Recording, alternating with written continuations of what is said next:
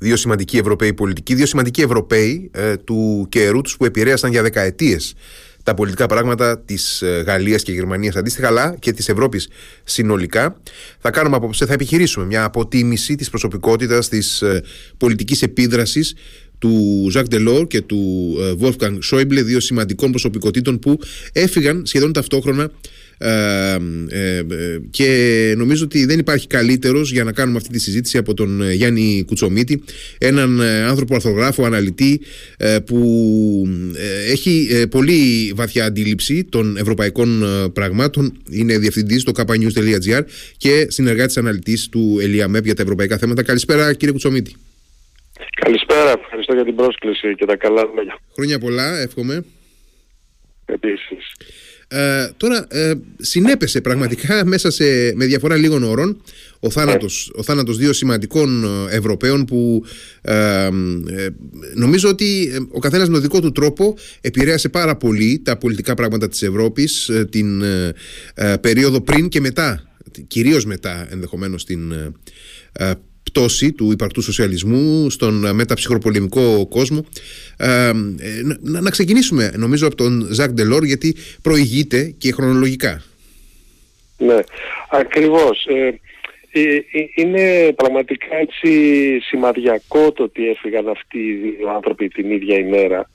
Ε, ο καθένας ε, έβαλε ένα πολύ σημαντικό ε, λιθαράκι, θα έλεγα, σε εισαγωγικά, πολύ περισσότερο από λιθαράκι, την μεταεξέλιξη των ευρωπαϊκών θεσμών mm-hmm. σε αυτό που έχουμε εμείς σήμερα, τώρα δύο χιλιάδες είκοσι τρία. Ακόμα και ο Σόιμπλε με τον τρόπο του συνέβαλε, θα τα πούμε λίγο αργότερα. Mm-hmm. Ε, θα έλεγα ότι ο Ζακ Ντελόρ ήταν τυχερός με την έννοια ότι εκτός από οραματιστής, εκτός από ένας πολύ σοβαρός υπουργός οικονομικών στην κυβέρνηση Μιτεράν, εκτός από ένας φοβερός Ευρωπαίος, είχε την τύχη να Ε, ε, θητεύσει στην Κομισιόν όταν υπήρχαν δύο μεγάλοι ηγέτες ε, με όραμα για την Ευρώπη, ο Φρανσουά Μιτεράν και ο Χελμουτ Κόλ. Mm-hmm, mm-hmm. Αυτοί οι δύο ηγέτες είναι ουσιαστικά αυτοί που σχεδίασαν την Ευρωπαϊκή Ένωση που έχουμε σήμερα. Ε, να το θυμίσουμε έτσι λίγο για τους νεότερους ότι μέχρι τη δεκαετία, τα τέλη δεκαετίας του ογδόντα, αυτοί οι δύο μεγάλοι ηγέτες οραματίστηκαν αυτό που λέμε σήμερα Ευρωπαϊκή Ένωση. Οραματίστηκαν την ενιαία αγορά, οραματίστηκαν την, την ΟΝΕ, την Οικονομική και Νομισματική Ένωση, το Ευρώ, ε, φυσικά και μαζί και με τους άλλους τότε ηγέτες, και ο Ανδρέας Παπανδρέου, mm-hmm. φυσικά αργότερα και ο Κωνσταντίνος Μητσοτάκης που υπέγραψε και τη Συνθήκη του Μάστριχτ, αλλά ο Ντελόρ ήταν ο τέλειος άνθρωπος στη σωστή στιγμή.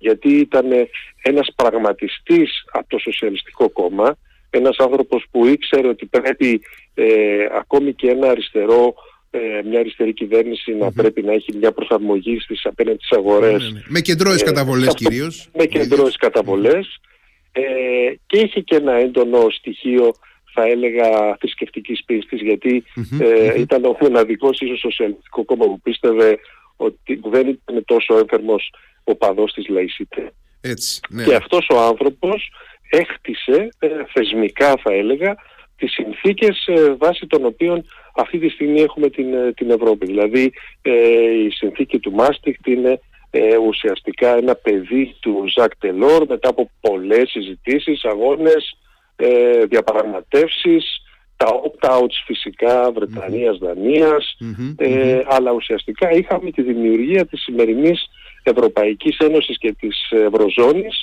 επί θητείας του Ζακ Ντελόρ. Ε, το, το δεύτερο φυσικά ήταν τα διαρθρωτικά ταμεία, πάρα πολύ σημαντικό, και έπαιξε πολύ σημαντικό ρόλο η πίεση που άσκησαν οι ηγέτες των χωρών του Νότου και mm-hmm. ο Ανδρέας Παπανδρέου, mm-hmm. ε, τα περίφημα πακέτα Ντελόρ. Ναι, είναι, είναι, το, είναι το βασικό ε, ας πούμε ε, επίτευγμά του και το οποίο τον γνωρίζουμε στην Ελλάδα.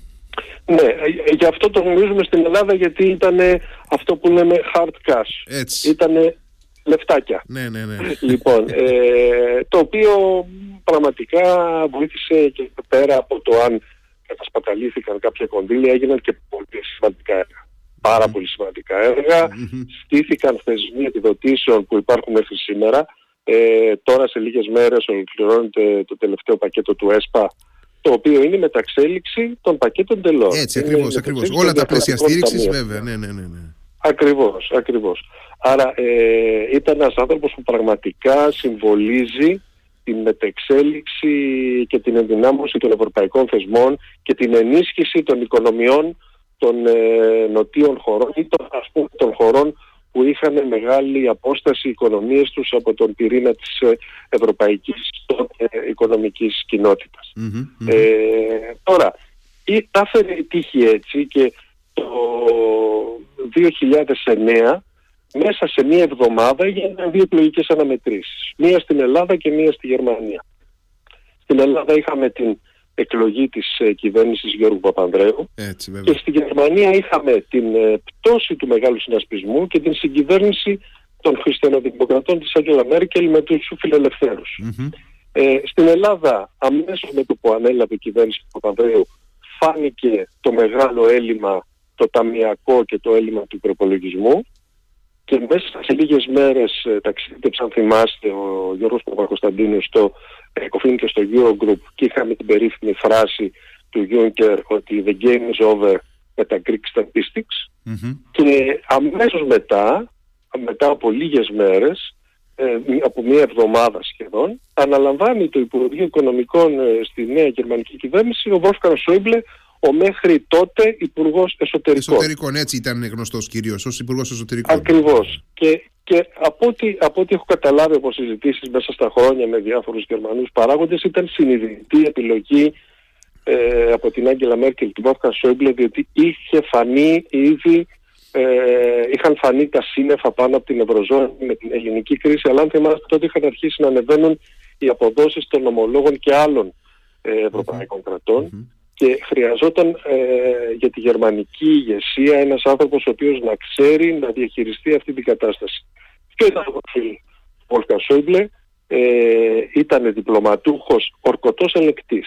Mm-hmm. Πιο, πιο καλύτερη δηλαδή ε, ειδικότητα δεν μπορούσε να έχει για αυτή τη δουλειά. Ποιο ήταν το πρόβλημα όμως και αυτό που εγώ έχω καταλήξει ότι οδήγησε και στις μεγάλες συγκρούσεις. Ο, ο Σόιμπλε δεν ήταν εξ αρχής οπαδός της λεγόμενης πολιτικής ένωσης της, Ευρω... της Ευρωζώνης. Θεωρούσε ότι η Ευρωζώνη είναι μια οικονομική, ε, θα έλεγα ένας οικονομικός συνασπισμός, μια οικο... ένας οικονομικός συνεταιρισμός, στον οποίο συνεταιρισμό το κάθε μέλος έχει την ευθύνη των δικών του οικονομικών πεπραγμένων. Mm-hmm. Και mm-hmm. υπάρχει βέβαια η ρητή ε, αναφορά στην ε, συνθήκη, την Ευρωπαϊκή Συνθήκη, στο άρθρο εκατόν είκοσι πέντε, το οποίο απαγορεύει τον δανεισμό ενός κράτους μέλους από άλλα κράτη-μέλη. Μάλιστα συγκεκριμένα δεν λέει δανεισμό, ότι τα, τα κράτη-μέλη δεν ευθύνονται για τις ε, οικονομικές ε, ανάγκες που μπορεί να έχει ένα κράτος μέλος. Αυτό για τον Σόιμπλε ήταν ε, ιερό, ιερό αυτός ο όρος. Ήταν ιερός, ήθελε να το τηρήσει πάση θυσία. Γιατί αν θυμάστε, επέμενε η γερμανική κυβέρνηση και ο Σόιμπλε στην συμμετοχή του Διεθνούς Νομισματικού Ταμείου σε οποιαδήποτε περίπτωση διάσωσης ε, της Ελλάδας και άλλων χωρών. Mm-hmm. Το γεγονός ότι η Ελλάδα και άλλες ευρωπαϊκές δυνάμεις ήθελαν αυτή η διάσωση να είναι εσωτερική ευρωπαϊκή ήταν εντελώς αντίθετη με την ε, κοσμοαντίληψη που είχε ο Σόιμπλε για τη λειτουργία της ε, Ευρωζώνης. Παρόλα αυτά, μετά από πίεση πάρα πολλών παραγόντων, αν θυμάστε, και Σαρκοζί, Ολάντ και τα λοιπά, και των Αμερικανών επίσης, ακόμα και των Αμερικανών πολύ σωστά και των αγορών ίσως mm-hmm. ε, ο Σόιμπλε αναγκάστηκε ε, να λειτουργήσει μέσα σε ένα πλαίσιο που ο ίδιος δεν πίστευε και εκεί ήταν ε, για μένα η υπαρξιακή του σύγκρουση και με στην αρχή με την ε, κυβέρνηση ε, Σαμαρά Βεντζέλου και μετά με την ε, κυβέρνηση ε, Τσίπρα Βαρουφάκη. Ε, και οι, οι, οι αναφορές που έκανε ε, οι συχνές για, για την ανάγκη των χωρών να τηρούν τις δεσμεύσεις τους, το περίφημο «Pacta sunt servanda», mm-hmm. το ότι ό, όσοι χρεοκοπούν πρέπει να κάνουν ε, πολύ σκληρές οικονομίες κλπ. κλπ. Στην πορεία ότι, όμως... Θα, ότι... mm-hmm, mm-hmm. Ναι, θα, θα έλεγα όμως mm-hmm. ότι στην πορεία θα πρέπει να το αναγνωρίσουμε mm-hmm. ότι ήταν προσαρμοστικός με την έννοια ότι όταν οι, α, α, α, αποφασίστηκαν οι νέοι θεσμοί που έγιναν θα έλεγα, να το πούμε έτσι λίγο στου κασίδι το κεφάλι, δηλαδή το πρώτο δάνειο, mm-hmm. ε, μία δόση του οποίου αποπληρώσαμε πριν μια εβδομάδα, το διακρατικό δάνειο που δεν είχε διαμορφωθεί, δεν είχε ιδρυθεί ακόμη ο ι εφ ες εφ, ε, μπήκε μέσα ο Σόιμπλε και προσπάθησε να λειτουργήσει αυτός ο θεσμός ε, και να είναι βιώσιμος. Ε, επίσης προσπάθησε πάρα πολύ να αποτρέψει όλες τις αντιρρήσεις που είχαν οι ορθομονεταριστές μέσα στη Γερμανία ενάντια σε οποιαδήποτε, σε οποιαδήποτε μορφής αλληλεγγύη μέσα στην Ευρωζώνη. Γιατί δεχόταν ε, και σκληρή κριτική, δεχόταν και σκληρή κριτική του, από το εξωτερικό της Γερμανίας. Του έκαναν καταγγελίες στο συνταγματικό δικαστήριο, έτσι. Τον είχαν, του είχαν καταγγείλει διάφορα πράγματα, όμως τήρησε αυτές τις συμφωνίες και την ίδρυση του ι εφ ες εφ και σε κάθε περίπτωση έλεγε ότι οι Έλληνες πρέπει να τηρήσουν τις δεσμεύσεις τους και εμείς είμαστε εδώ για να κάνουμε αυτά που έχουμε συμφωνήσει. Ε, τώρα, το τι είχαμε συμφωνήσει και το τι έπρεπε να τηρήσουμε είναι μια μεγάλη συζήτηση.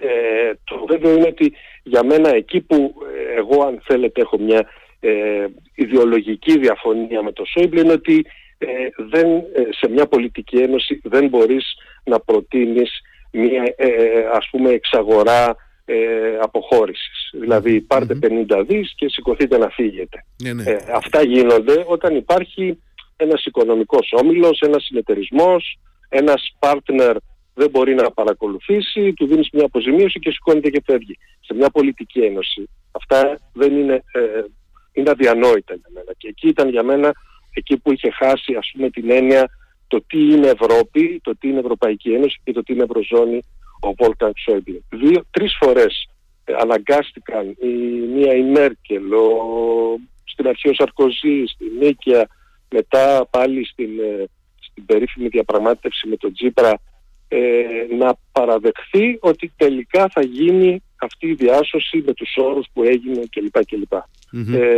ήταν μια πολύ ενδιαφέρουσα προσωπικότητα, αν τη δει κανείς μέσα στο πώς και η γερμανική, το γερμανικό κατεστημένο, θέλετε, το σκληρό γραφειοκρατικό αλλά και πολιτικό κατεστημένο προσαρμόστηκε σε μια πολύ σκληρή πραγματικότητα που ήταν ότι από εκεί που υπέγραψαν τη συνθήκη του Μάστριχτ και επέβαλαν αυτό το περίφημο το περίφημο άρθρο να μην υπάρχουν εσωτερικές διασώσεις, εκεί ε, έδειξε μια προσαρμοστικότητα και ηλίγησε, ας πούμε, κρατώντας και ένα εσωτερικό, μια εσωτερική αντίσταση απέναντι στους κάθε λογής διαφωνούντες μέσα στην ε, γερμανική πολιτική τάξη. Και θυμάστε τότε και το Φιλελεύθερο Κόμμα ήταν πολύ αντίθετο mm-hmm. και πάρα πολλοί άλλοι. Ε, άρα ε, συμπερασματικά θα έλεγα ότι ήταν μια πάρα πολύ ενδιαφέρουσα προσωπικότητα. Με τον τρόπο του συνέβαλε και αυτός να εξελιχθούν οι θεσμοί της Ευρωζώνης, ε, θα έλεγα φορσέ, ας το πούμε έτσι, είναι μια ε, περίεργη έκφραση. Mm-hmm. Ε, στο τέλος ίσως, ίσως να είχε καταλάβει και αυτός ότι οι εξελίξεις απέδειξαν ότι ε, δεν είχε δίκιο στην επιμονή του σε κάποια πράγματα, ότι η Ελλάδα, ας πούμε, δεν είναι μεταρρυθμίσιμη, γιατί το γεγονός ότι τώρα ε, πήραμε από τρεις διεθνείς οίκους ε, αξιολόγηση επενδυτική είναι μια διάψευση στην πράξη ε, πολλών ε, δογματικών αντιλήψεων που είχε και ο ίδιος ο Σόιμπλε. Ε, είχε, ενώ, ενώ είχε δίκιο κάποια στιγμή που είπε σε μια συνέντευξη, νομίζω στο Sky, ε, που είχε πει ότι εγώ, αν δείτε ποτέ τις δηλώσεις μου, δεν πρόσβαλα ποτέ τους Έλληνες.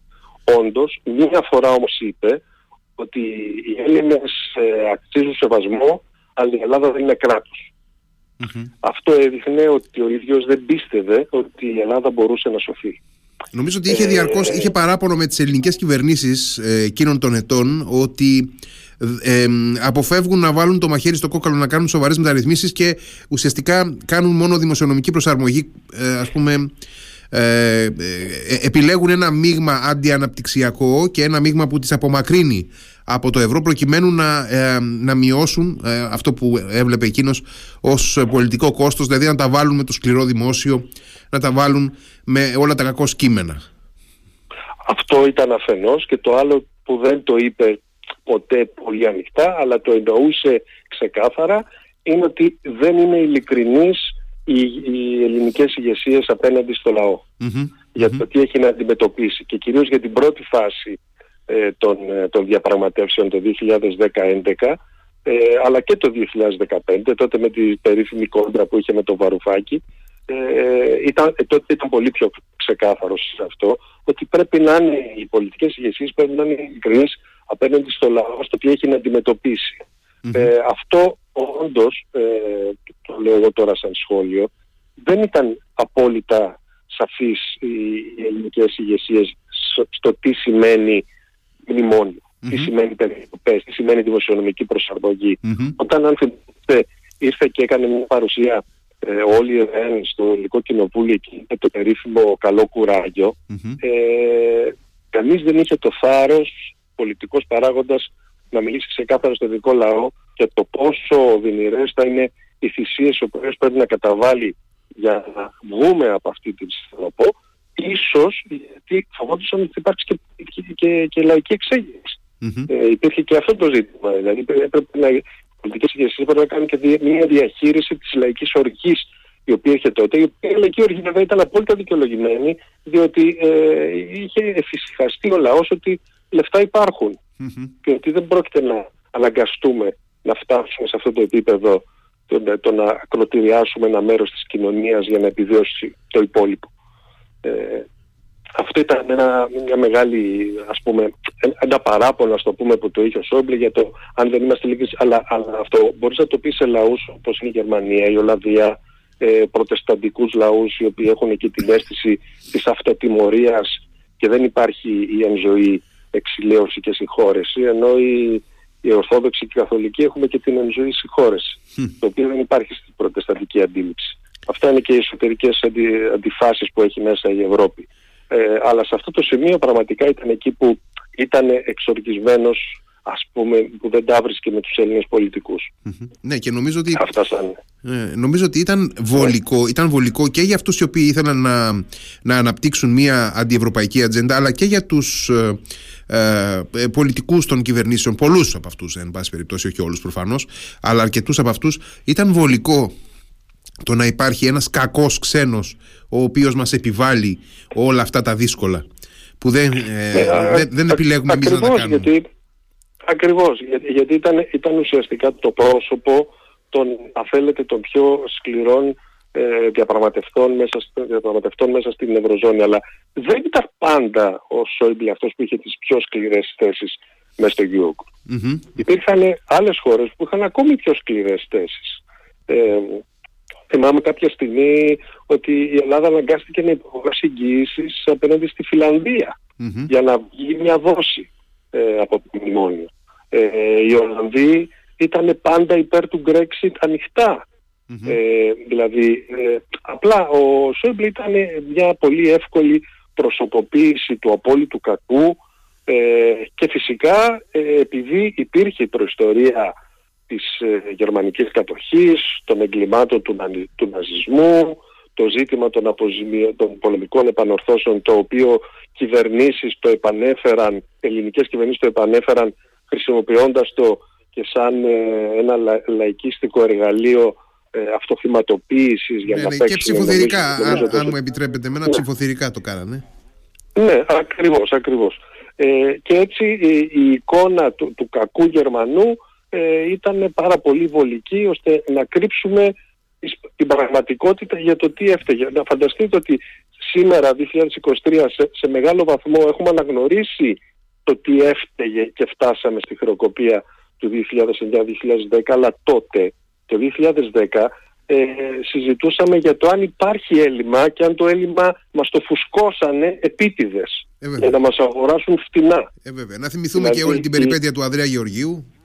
Ακριβώς, ακριβώς. Η, η αντίληψη που έχουμε σήμερα για το τι έφταξε είναι πάρα πολύ διαφορετική από αυτή που υπήρχε στη δημόσια συζήτηση το δύο χιλιάδες εννιά με δύο χιλιάδες δέκα. Και επίσης το, το γεγονός ότι τώρα βγαίνουμε και το κραυγάζουμε για το πόσο καλά πάει η ελληνική οικονομία σε αντίθεση με άλλες οικονομίες όπως η Γερμανία, ας πούμε, και ότι ο Economist μας βγάζει ως ένα οικονομικό θαύμα, σε μεγάλο βαθμό οφείλεται και στις πιέσεις τις οποίες άσκησαν άνθρωποι σαν τον Σόιμπλε mm-hmm. για να κάνουμε μεταρρυθμίσεις τις οποίες κανείς ή ελάχιστοι μάλλον ήθελαν μέσα στην Ελλάδα. Ε, άρα και αυτό που είπε λίγο έτσι ε, με λίγο ε, έπαρση ότι ίσως μου κάνουν μνημείο κάποτε οι Έλληνες mm-hmm. ε, ε, έχει μια βάση στην εξ, με την εξής έννοια ότι πολλά από αυτά που ζούμε σήμερα οφείλονται στον εκβιασμό στον οποίο μας επέβαλε ο Σόιμπλε ή αν θέλετε οι συνθήκες τότε. Mm-hmm. Mm-hmm. Όντως, νομίζω ότι ε, περνώντας ο καιρός θα βοηθήσει γενικότερα ε, στο να ε, κάνουμε μια πιο ψύχρεμη, πιο σοβαρή αποτίμηση και των γεγονότων αυτών ε, από το δύο χιλιάδες δέκα μέχρι το δύο χιλιάδες δεκαπέντε ε, και... Εντάξει, νομίζω ότι πια ε, βέβαια δεν λείπουν και οι χυδαιότητες, δεν λείπουν ε, τα κακόβουλα και κακοήθη σχόλια, αλλά παρόλα αυτά νομίζω ότι συνολικά ε, είμαστε ε, αρκετά βήματα μακριά από το κλίμα εκείνων των ετών. Ακριβώς. Και, και, και για, να, για να συμπληρώσουμε και για τον Ζακ Ντελόρ να πούμε ότι με το, με το τέλος της θητείας του στις αρχές τη, της δεκαετίας του ε, χίλια εννιακόσια ενενήντα συνέχισε ο ίδιος Ε, με, μέσω του Ιδρύματος, του Ινστιτούτου μάλλον, Ζακ ε, Ντελόρ, να παράγει προτάσεις, πολιτική, θέσεις για το μέλλον της Ευρώπης μέχρι τα βαθιά του γεράματα. Μέχρι πρόσφατα δηλαδή ήταν απόλυτα ακμαίος mm-hmm. και συμμετείχε και με προτάσεις για το μέλλον της Ευρώπης. Ε, άρα ε, μιλάμε για δύο ανθρώπους που ακόμη και στα τελευταία τους χρόνια είχαν μια συμμετοχή και είχαν ο καθένας από το δικό του, τη δική του οπτική γωνία μία αντίληψη για την Ενωμένη Ευρώπη. Ήταν ευρωπαϊστής και ο Σόιμπλε, mm-hmm. απλά θεωρούσε, ήταν, ήταν, είναι η αντίληψη της Ευρώπης των αυτόνομων των, των κρατών που έχουν μια αυτάρκεια. Ενώ η αντίληψη Ντελόρ και αυτή που κυριαρχεί και στην Ελλάδα στη δημόσια συζήτηση θα έλεγα, είναι της Ευρώπης της πιο πολύ πολιτικής ενοποίησης, της πιο ενιαίας. Εκεί ήταν για μένα εκεί που δημιουργήθηκε η μεγάλη σύγκρουση. Mm-hmm.